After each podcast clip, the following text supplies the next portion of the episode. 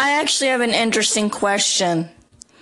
How do you feel about language software going into the downloading format instead of the regular CD-ROMs where you purchase and you can install on your computer and do that?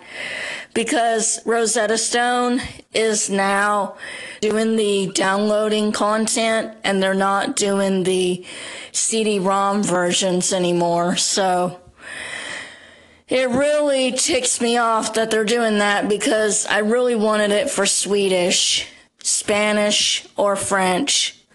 So I was kind of curious about what you think.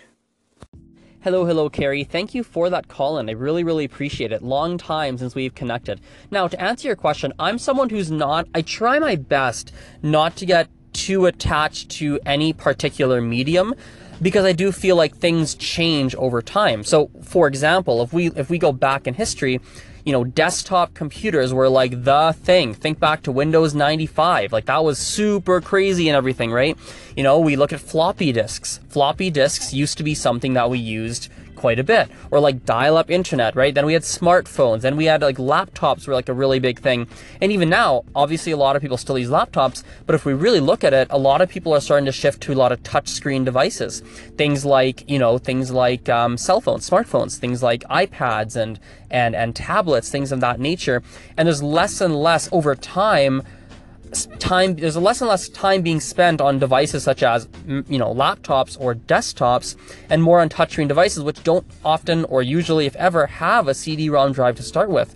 And so I unfortunately I, I would not be shocked if over time we are moving towards more of downloadable content or teaching via podcasts or or or, or things of that nature.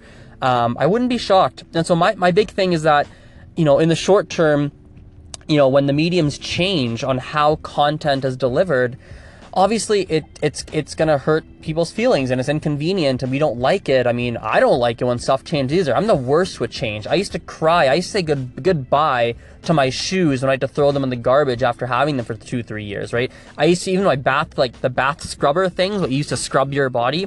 When I was a kid, I'd cry and say goodbye to my bath scrubber things. Like I I don't like change. I'm not someone who likes it.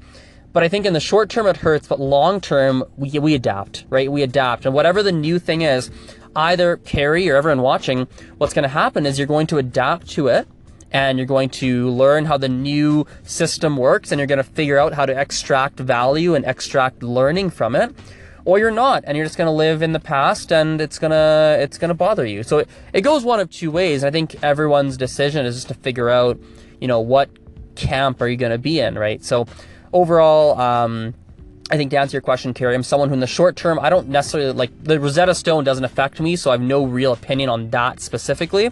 But more generally, when, when there's changes in mediums on how I do things and how I receive my content, and that's going to be adjusting, I don't like it, generally speaking, in the short term. But long term, I feel like I, I try my best, and I'm not perfect, no one is, but I try my best to just adapt, get over it as fast as I can, and, and then just adapt, right? So, Anyway, that's kind of my two cents.